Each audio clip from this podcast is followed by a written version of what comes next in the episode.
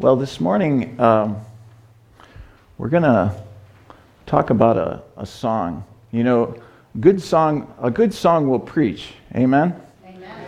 Amen. Let me let me give you an example. Okay. Um, Jingle bells, Batman smells, Robin laid an egg. You see, that's a terrible song. You can't preach anything from that song. But a good song will preach. And um, a good song uh, that was on my heart is the one up there Be Thou My Vision. How many of you know that, that hymn? Amen. That, that's, an, that's an awesome hymn. And um, the Lord put it on my heart. You know, uh, when, we were in, when we were in China, uh, teaching English songs was one of the most effective ways we had of sharing the gospel to our Chinese students and friends. Um, it was just a good song. There a lot of, there's a lot of stuff in there. Um, that's uh, Pastor Nick used to talk about the fact that um, people, Christians, learn um, a lot of doctrine from the worship songs that we sing. And that's why at COC we're careful about choosing which songs we sing, right? Because people, you know, music has power um, to go into the heart and uh, into the memory of the mind. And when we sing, uh, truths get uh, rehearsed over and over in our minds. And um, so our music choices are important, right? Uh, the message that we listen to and sing really gets down into our hearts.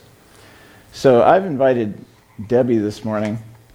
Um, to, uh, because uh, she's got a more beautiful voice than I do. Uh, she's going to sing this song to us. She's going to sing it verse by verse. Verse 1.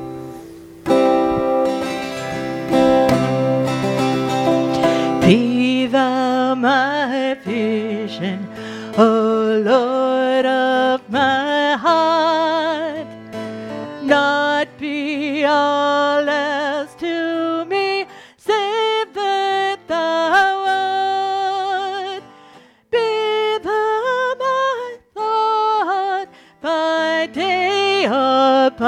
night, waking or sleeping, thy presence my light.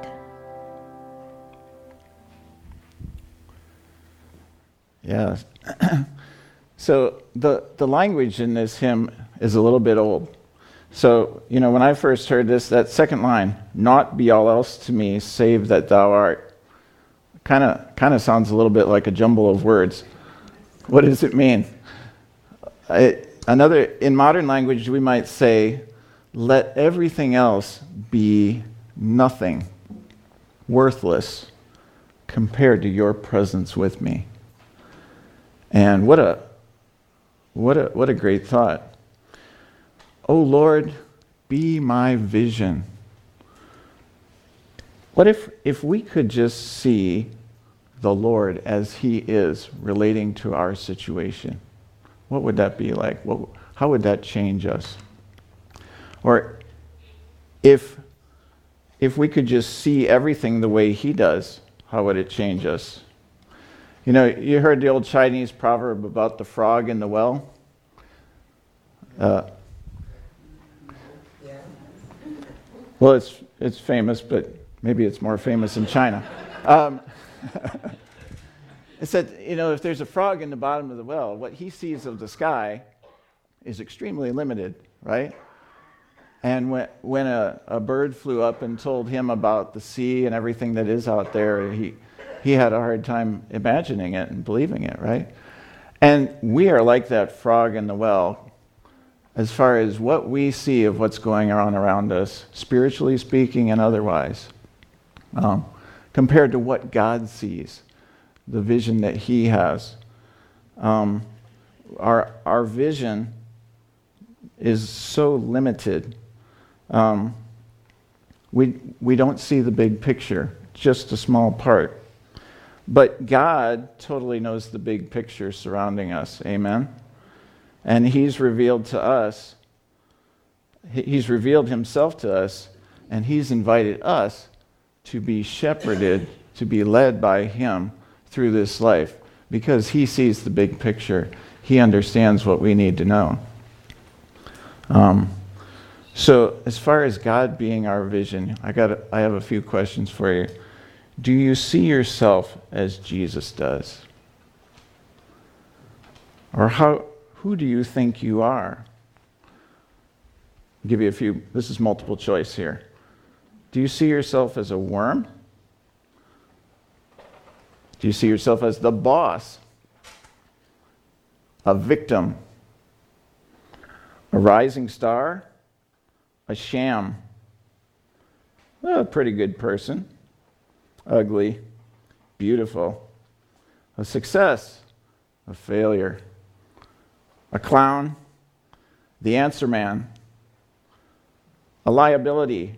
An asset? Maybe invisible? There are a lot of ways we see ourselves sometimes, right? How does God see us? That's the important thing. Right? Are you the beloved child of the king? Are you a friend of God? Are you a faithful servant? Are you a sh- sheep following the good shepherd? How many problems in my life would change? What would change in my life if I could just see myself the way Jesus sees me? Amen. How about other people? Do you see other people the way Jesus does? You know, I was just thinking about this morning, Trina was talking about Richard Wurmbrand, and I found like myself getting angry at, at the way they were treating him. And I, and, I, and I thought, well, God, is that your heart? I don't, I, I know God is upset with sin, but, that, but he still loved those, those men, those people that were persecuting him. Um, do we see other people around us as Jesus does? How do you see people? Do you see them as blessings? Do you see them as burdens? Do you see them as sources for what you need? Trophies for you to win? Competition? Do you see them as enemies? Or do you see them as allies? Do you see them as step ladders to get to where you want to go? Or do you see them as brothers and sisters? You know, Jesus, Jesus loves other people. Ask the Lord. We need to ask the Lord to give us, uh, to help us to love people by seeing Him the way He does. Uh, yesterday, uh, this weekend, we're taking care of a couple young children of a friend of ours, and little girl was sick. And uh, so Dave Martin came over and prayed for her yesterday. And as he was praying, he was listening to the Holy Spirit. And he just started smiling and laughing, and he just, uh, I, um, correct me if I'm wrong, he, he just said, just the love that God, God has for, for little children. And, uh, you know, the Holy Spirit gave him a vision, gave him God's vision for this little girl, right? How he, he could feel the heart of God. And that's, isn't that what we need for the people around us? Um, another thing to think about is how do you see your circumstances? Do we see them the way Jesus does? Let me bring up a couple of, uh, several common things. Um, Self pity. Self pity is a cancer. It can suck the life out of us. You know, we, feel, we start to feel sorry for ourselves because of our situation. What does Jesus say? He says, Give thanks in all circumstances, for this is God's will for you in Christ Jesus. Is that right? Another uh, way of seeing ourselves that can be a problem is pride. Right? Pride, that pride is an illusion. You know, the Lord, the Lord says this in the book of James What is your life? You are a mist that appears for a little while and then vanishes. That, that gives us some perspective, right? It kind of knocks down our pride a notch if we have that trouble. Um, another thing when we look at our situation, what we get caught in is greed. But greed is a trap. Uh, Jesus said this Sell your possessions and give to the poor. Provide purses for yourselves that will not wear out, a treasure in heaven that will never fail. That's how he sees things in our lives, possessions. And a big one, I think, that we have trouble with fear and worry. How many of you have trouble with fear and worry? I do. They're cruel taskmasters, aren't they? Here's what Jesus says just one of many things about fear. He says, Do not be afraid, little flock, for your Father has been pleased to give you the kingdom. Isn't that unbelievable? This brother and sister have a problem with their house right now, but the Lord is saying, Do not be afraid, little flock. Your Father has been pleased to give you the kingdom. He also said, He who did not spare his own son for us, but gave him up for us all, how much more graciously will he not give us all things that we need? So we really need God's perspective. We need His to see things the, the way He does. We're, we're just like that frog in the well. And, uh, but He is definitely outside of the well. What we focus our vision on makes a big difference in our lives. Remember Peter, looking at the, the story of Jesus came walking on the water, right? And uh, Matthew 14, 28 says, Lord, if it's you, Peter replied, tell me to come, on, come to you on the water. Come, he said. Uh, so was Peter expecting that? I don't know. I think so. So then Peter got down out of the boat, walked out on the water, and came toward Jesus. But when he saw the wind, he was afraid. You know, he, he saw the wind. Uh, he saw what the wind was doing, right? He saw those circumstances around him. Beginning to sink, he cried out, Lord, save me. Immediately, Jesus reached out his hand and caught him. You of little faith, he said, why did you doubt? You know? So, faith is a really important thing in our lives. Whatever we go through, we need to trust the Lord. And you can't have faith if your eyes are not fixed on Jesus. It's really hard. Um, but, you know, um, you know we, we're not necessarily walking out on the water, but Jesus is calling us to live daily life step by step. And there are a lot of circumstances where we need to trust the Lord. Really, every circumstance, we really need to trust the Lord. And it's a step by step. And if our eyes are not on Jesus, we tend to start to sink. Um, but Jesus doesn't want us to sink. The good news is that when Peter's eyes wandered and his faith uh, went down and he started going down, he did the smart thing and cried out to Jesus. And Jesus pulled him up. He didn't leave him that way, right? That's good news. Uh, you know, Jesus reminded us to be careful what we view. Luke 11, 34 to 36 says this. Your eye is the lamp of your body. When your eyes are healthy, your whole body also is full of light. So it's kind of like a, a light that shines inside your body. But when they're unhealthy, your body is full of darkness. Now, what's it when your eyes are healthy? You know, when you are viewing things that are good, right, noble, excellent, praiseworthy, righteous, and not not the wrong things, things that lead to fear, things that are sinful, things that are um, detrimental to you. See to it then that the light within you is not darkness. Therefore, if your whole body is full of light and no part of it dark, it will be just as full of light as when a lamp shines its light on you.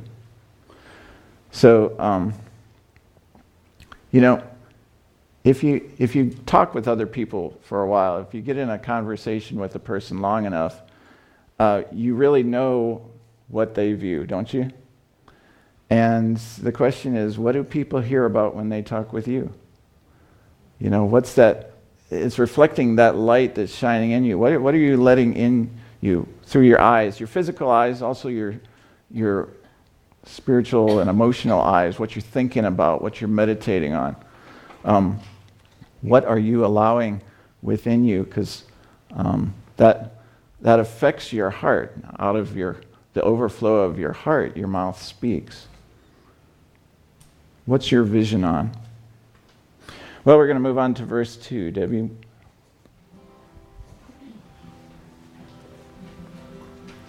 Be thou my wisdom, and thou my true word.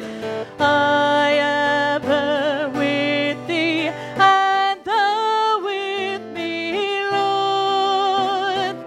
Thou my great Father, I thy true Son. Thou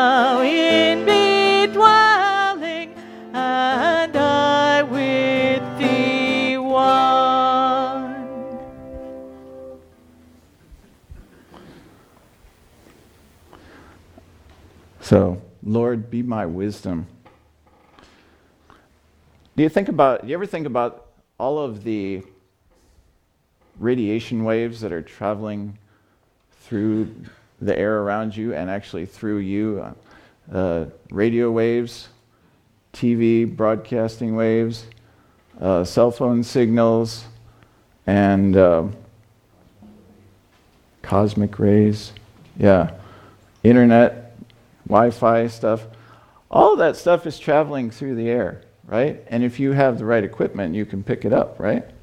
It's, but it's all traveling, traveling through here. This, so this room uh, is full of voices all the time. We're just not tuned into them all, right? Well, that's, you know, similarly, every day we are bombarded by all sorts of messages traveling all around us uh, and through us all the time.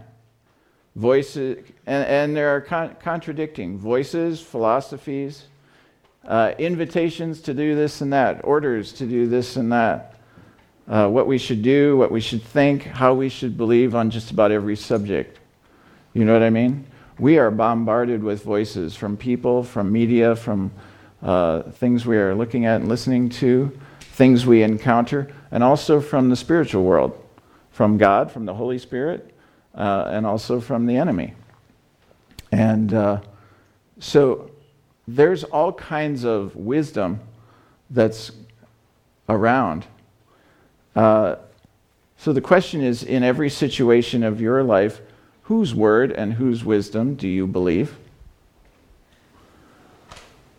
Some of the, some of the main choices we have about the confident declarations of the educated experts. For example, the doctor, or the teacher, uh, or um, the person who's uh, being interviewed on the news.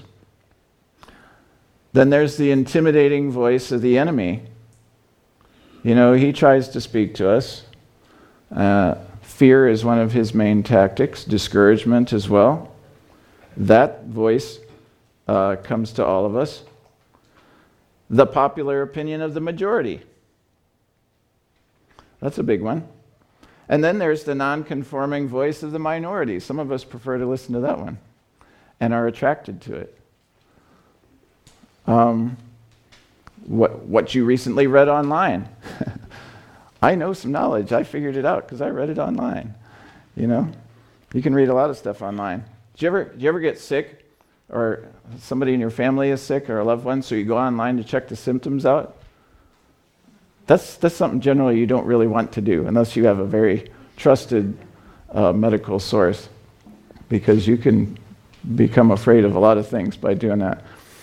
Um, and then, of course, there's your own intuition, your own appetites, your own feelings. And uh, the question is all these voices coming at us, all these philosophies. From where do you get your wisdom? Whose signal are you tuning into? Well, let's look at what the Word of God says. Proverbs 3 5 and 6 says this Trust in the Lord with all your heart, and lean not on your own understanding. In all your ways, submit to Him, and He will make your paths straight. Sometimes it's very easy to rely on our understanding. But remember, we're like the frog in the well. There's a lot of stuff we don't know. We think we know something, but we don't know a lot of important things, but He does. Isaiah 48, 17 and 18 says this This is what the Lord says, your Redeemer, the Holy One of Israel. In other words, He's got good qualifications to be able to tell us what tell us things. And this is what he says. I am the Lord your God who teaches you what is best for you, who directs you in the way you should go. If only you had paid attention to my commands, your peace would have been like a river, your well being like the waves of the sea. So, you know, he's, he's saying, have you, have you checked me for wisdom? Have you checked me for direction for what you ought to do? Because if you, in this case, he was looking back and he's saying, first of all, one way of direction is my commands, which are found in my word. Have you followed them? Because that's my wisdom for you. And if you would have uh, paid attention to them, you would have had peace like a river. You know, that peace that keeps on going. A river keeps flowing, uh, doesn't doesn't stop, doesn't dry up. Or well being like the waves of the sea. Think about that. We all want well being, right? And something good happens to us. But how are the waves of the sea? They keep on coming. When, think about when you've been at the beach, if you have. Those waves don't stop coming, right? That's, that's an awesome promise that your well being will be like the waves of the sea. And that comes from uh, listening to what the Lord teaches us, following His directions on the way we should go. So, a question is how do you recognize the wisdom that is from the Lord? James 3:17 describes it.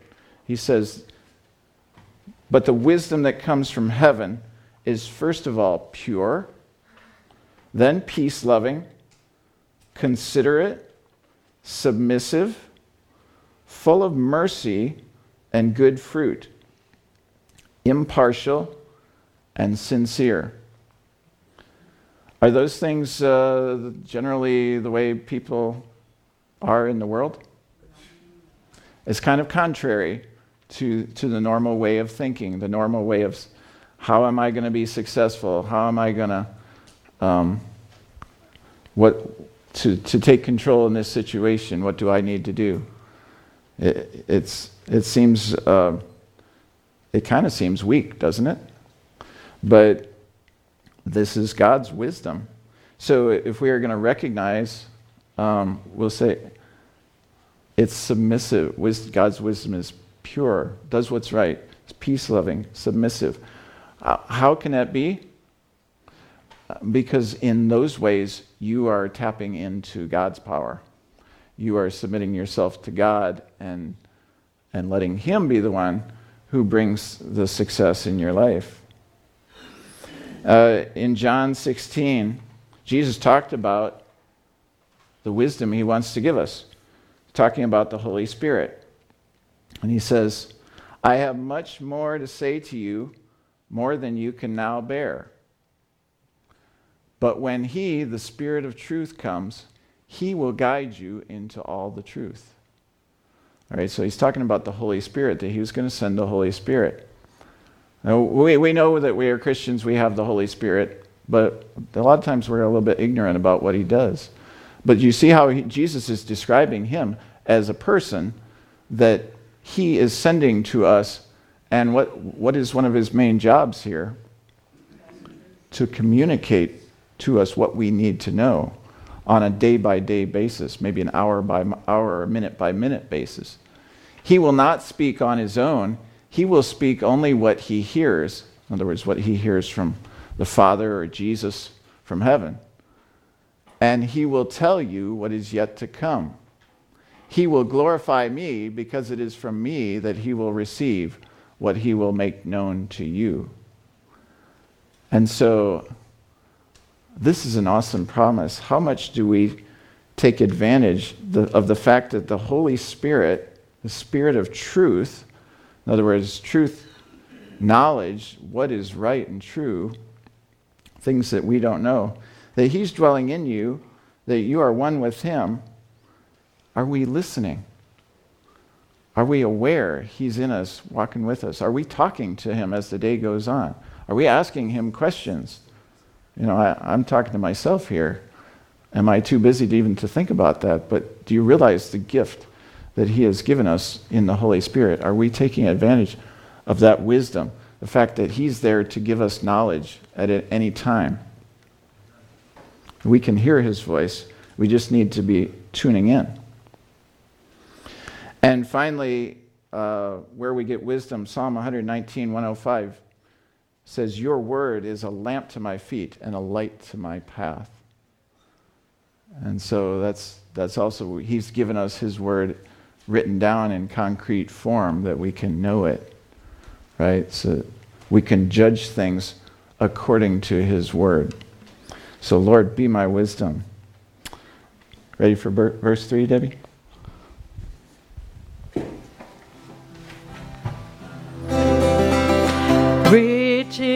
Riches I heed not, no man's empty praise.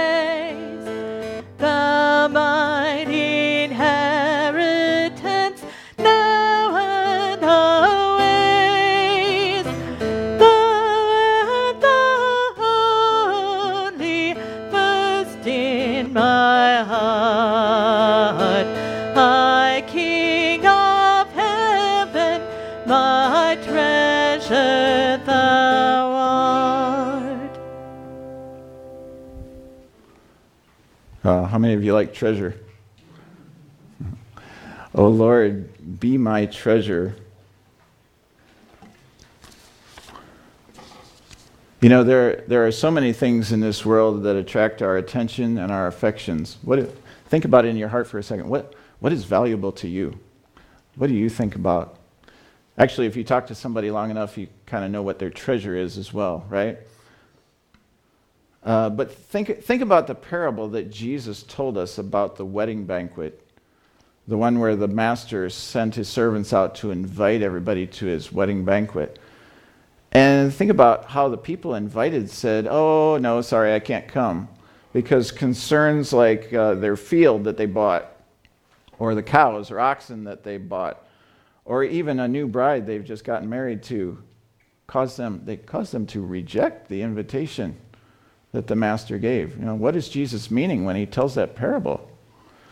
Uh, and remember J- Jesus' parable about the sower, and that some of the seed fell among thorns, which he explained are the cares of this world, the things and the cares of this world, the desires, and uh, how they grew up and choked the word that had been sown and had begun growing. And I think Jesus gave those to us as warnings.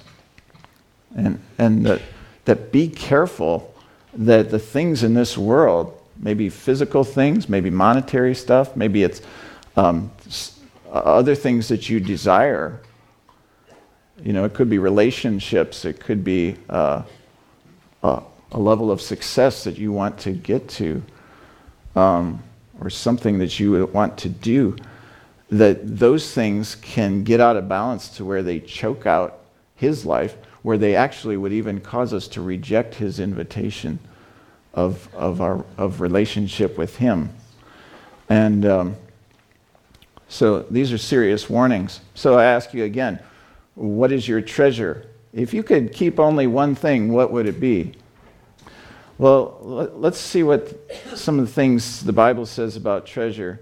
Matthew 6, 19 to 21, Jesus said, Do not store up for yourselves treasures on earth where moths and vermin destroy and where thieves break in and steal, but store up for yourselves treasures in heaven where moths and vermin do not destroy, where thieves do not break in and steal. For where your treasure is, there your heart will be also. Where your heart is, there your treasure will be. Yeah. No, where your treasure is, there your heart will be also. You know that that's those are serious words too. We want we need to have our heart with Jesus, right? And uh, and if we under, understood this life compared to eternal life, how long that is and how imp- important that is. Actually, this life is extremely important, but it's also extremely short, right? But eternity in heaven is forever, and and so it's so our goal that we live for day by day should not be for this life, right? It should be for eternity. And just the idea you can store up treasure in heaven. You can. In other words, the things that we do and acquire in this life have an effect on eternity. How many of you know that God is the one who rewards? Not because we're so great, but because He's so good. He enables us to reward. You know, it's, it's almost like when you give uh, allowance to your children. You know, uh, sometimes they earn it, but, but a lot of times they don't, you know? But you give a lot of good things to your children just because you love them, and, and, and then you set things up, you give them rewards for things they ought to have done in the first place, right? Um, and so, um, but again, he's saying, this treasure concept is really important because your heart is going to be there. And I want your heart with me, God says. And, and we want it, our heart with Him also. That's, that's an extremely important word right there. In 1 Timothy 6, 6 and 7, and also 17, uh, Paul writes this But godliness with contentment is great gain. Do you have godliness? Amen. Through Jesus Christ, right? uh, and by grace. You, are you content? Are we content? No matter what situation, physical circumstances we're in. For we brought nothing into the world, and we can take nothing out of it. And we, we've seen both, right? We've had babies born recently. Um, and we've seen people pass on recently, and that's a, that's a constant reminder to us of that all the stuff in between in this life, it, it didn't come with us and it's not going with us, right? Command those who are rich in this present world not to be arrogant or to put their hope in wealth. I don't know too many of you who seem arrogant about your riches, and I applaud you for that. Um, but maybe one thing that uh, is more of a temptation for us is to put our hope in wealth and things which is so uncertain, but to put their hope in God, who richly provides us with everything for our enjoyment. So, you know, it's not that things are bad in themselves, but do, am I putting my hope in it? Am I basing my uh, who I am and my worth on what I, on the things that I own, or um, whether they're physical or other types of goals that we might have. And so I ask you again are you content? And what are you putting your hope in? That, those are, I'm asking a lot of questions in this message. And uh, so it, the purpose is to inspire us to really think about, think about these things. Finally, Philippians 3 7 to 9, Paul writes, but whatever were gains to me, I now consider loss for the sake of Christ. What is more, I consider everything a loss because of the surpassing worth of what? Of knowing Christ Jesus my Lord, for whose sake I have lost all things. Have you lost all things? Paul knows he has lost all things, but literally, hasn't he? There were times he literally lost all things. They left him under a pile of rocks outside the city right? Um, but there's a spiritual uh, aspect of losing all things. In other words, you, you, yeah, you possess them, but you have you have put them into God's hands. They're not yours, right? And uh, so he says, compared to knowing Jesus, all the other things in my life are lost. In fact, I consider them garbage. Garbage. Do you consider everything that you have garbage? Not that it is garbage. You know, your relationships with people, they're not garbage, right? But compare, comparatively speaking, to knowing Jesus in your life, that's what he considers all the other things. That I may gain Christ and be found in him, not having a righteousness of my own that comes from the law, but that which is through faith in Christ, the righteousness that comes from God on the basis of faith. So Jesus is his treasure. And so we pray the same thing Be thou my uh, treasure. You know, he's our inheritance, he is our treasure. Last verse.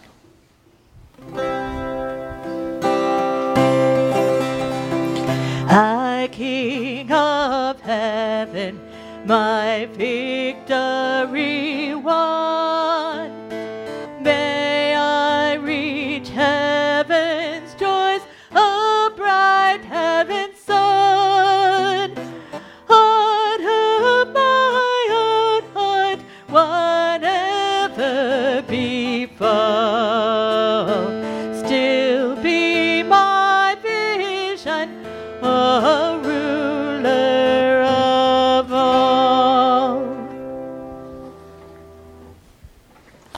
Victory. How many of you enjoy victory? Oh Lord, be my victory. How many of you are fighting a battle? That's everybody, right? We don't always recognize it, but the Christian life is a battle, and sometimes uh, when the battle gets difficult, it's tempting to give up. How many of you have ever been tempted to give up in a certain aspect of the battle? Uh, I think we all have. It's a temptation. Uh, I was listening to a sermon by Bill Johnson the other day, and he said this. He said, Jesus was led by the Holy Spirit into the wilderness, not to fail, but to triumph, right? And the Holy Spirit led Jesus into the wilderness, uh, which, was, which was a battle, right? He was, the purpose was to be tempted by the devil but the purpose was also to triumph. And you can't triumph without a battle. Can't have victory without any battle. So sometimes we have a battle and we think, what's the matter? Ah, oh, you can't triumph without a battle. You can't have victory without a battle. That's, that's very simple, but we don't always remember that. Next time you're in spiritual conflict, remember this scripture. This is, these are Bill Johnson's words. He prepares a table before me. A table represents intimacy, me and Jesus, in the presence of my enemies. The enemy wants me to be devil conscious. And as long as I am devil conscious, I don't know that I am in the most intimate moment of my life with God, that is. He, here is the opportunity for a depth in Christ that I have no access to outside. I don't have this measure of access to Him outside the problem. In other words, God will lead us into battles in order to give us, uh, first of all, opportunity for greater intimacy with Him. He prepares a table for us in the presence of our enemies. And He also leads us into battles so that we can have the victory and we can grow, which is part of the victory. Um, I, I, am a history buff. How many of you know the Battle of the Bulge in World War II? Famous, famous name. Uh, the Battle of the. In December of 1944, uh, the Allies were pushing back the Nazis through, through Europe. And they were backed up, up pretty much against the border of Germany. And uh, the, really the Allied victory seemed all but assured. They were trying to predict, you know, are we going to be home by Christmas time? And uh, that didn't stop Hitler from planning a last ditch counteroffensive. Even his commanding generals thought it was crazy. There was no, they thought there's no hope. We don't have the resources, we don't have the soldiers, we don't have the tanks to accomplish what Hitler was planning. But, you know, Hitler was crazy, he was desperate. And so uh, on December 16th, the surprise and shock of their, that German attack was total. And the, the American firm, First Army was uh, thinly spread through uh, this place called the Ardennes Forest. And it was cold. These GIs were in cold, wet foxholes, and it had just been a daily routine. The enemy was over there, but they were in trouble. Well, one day, the enemy just came full force at them, and and shock and surprise, they were driven back in disarray, and uh, it was that at that, that battle, that situation, was the highest rate of American casualties of any battle in the war. And here, in the middle of victory, this, this huge attack and this, this huge loss of life and um, attack against them. Um, but we know what happened. The Allies had a much superior force. They regrouped. And it took an extra five weeks, but they, they drove the Nazis back. They retook what they had lost. And the enemy had spent everything that they had. They'd spent their resources and they were broken. And, and the Allies just rolled into Berlin within, within a couple months. By, by the beginning of May, they had officially surrendered. And um, you know, that's a picture for us. I think that's a good example for us. You know, the enemy is going to attack us. but God, through the attack, God is going to win the victory. And our, what we have to do is just remember which side we are on and that we have the victory and who is on our side and stand firm and, uh, and the victory will come. Uh, Hebrews 12, 1 to 2 says this Therefore, since we are surrounded by such a great cloud of witnesses, let us throw off everything that hinders and the sin that so easily entangles, and let us run with perseverance the race marked out for us, fixing our eyes on Jesus, the pioneer and perfecter of faith. For the joy set before him endured the cross. You know, Jesus won the victory. Amen? Amen? How many of you know he went through a big battle to win the victory? And the cross seemed like the lowest point, but that was the moment of victory, right? And how did he endure that? It says, For the joy set before him, he endured the cross, scorning its shame, and sat down at the right hand of the throne of God. His eyes were fixed on his father, his eyes were fixed on the victory that he knew he would have. And he, the amazing thing is, the joy that was before him was having us with him for eternity, united as one with him and the Father. Are your eyes fixed on Jesus? Is the joy of knowing him and his reward for you set before you? And do you think of Him as you face each day? I think that's what this song is about. This song will preach. Um, recently, in my quiet time, I felt like the Lord said this All you need is me. And my desire for you is to be wholly devoted to me. Your times and your purposes and circumstances are in my hands. I have called you to serve me but as a son or as a daughter. Let me be your all in all. Like an infant or toddler is fixed on his mother and, or father, Got that image? You've seen, we've all seen that, right? Do not stray from your source and sustenance, for I am your good Father who truly and faithfully loves you. O Lord, be our vision. O Lord, be our wisdom. O Lord, be our treasure. O Lord, be our victory. Uh, in the coming season, maybe the beginning of next year, we've been talking as elders. We're going to, I think, start, we'll be preaching about a lot of the attributes of God. And uh, who is this God who we are to focus our vision on?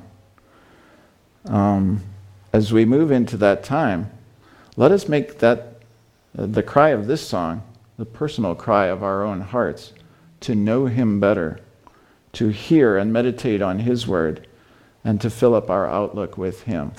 Amen? Amen. Let's pray. Heavenly Father, we thank you that, that you desire to be everything for us. Turn our eyes toward you. Lord, we pray that you turn our eyes toward you. Lord, we, we repent for when we have not focused on you. You have not been our vision. When you, we have um, chosen to believe and follow other wisdom that's contrary to yours. Um, for putting other things as a treasure greater than you in our lives. And for um, turning and, and running when the battle gets difficult. Lord, we pray um, that we would know you better, that we would see you more clearly. Thank you for the Holy Spirit who wants to speak your word to us every day. Thank you for your word that you've given us. Thank you for your presence in our lives. And most of all, we thank you for the victory that you have promised, that your word says will happen. It's not a, it's not a question of whether it will happen. Grant us your grace to walk with you. Thank you that you are our shepherd. We shall not want. Amen.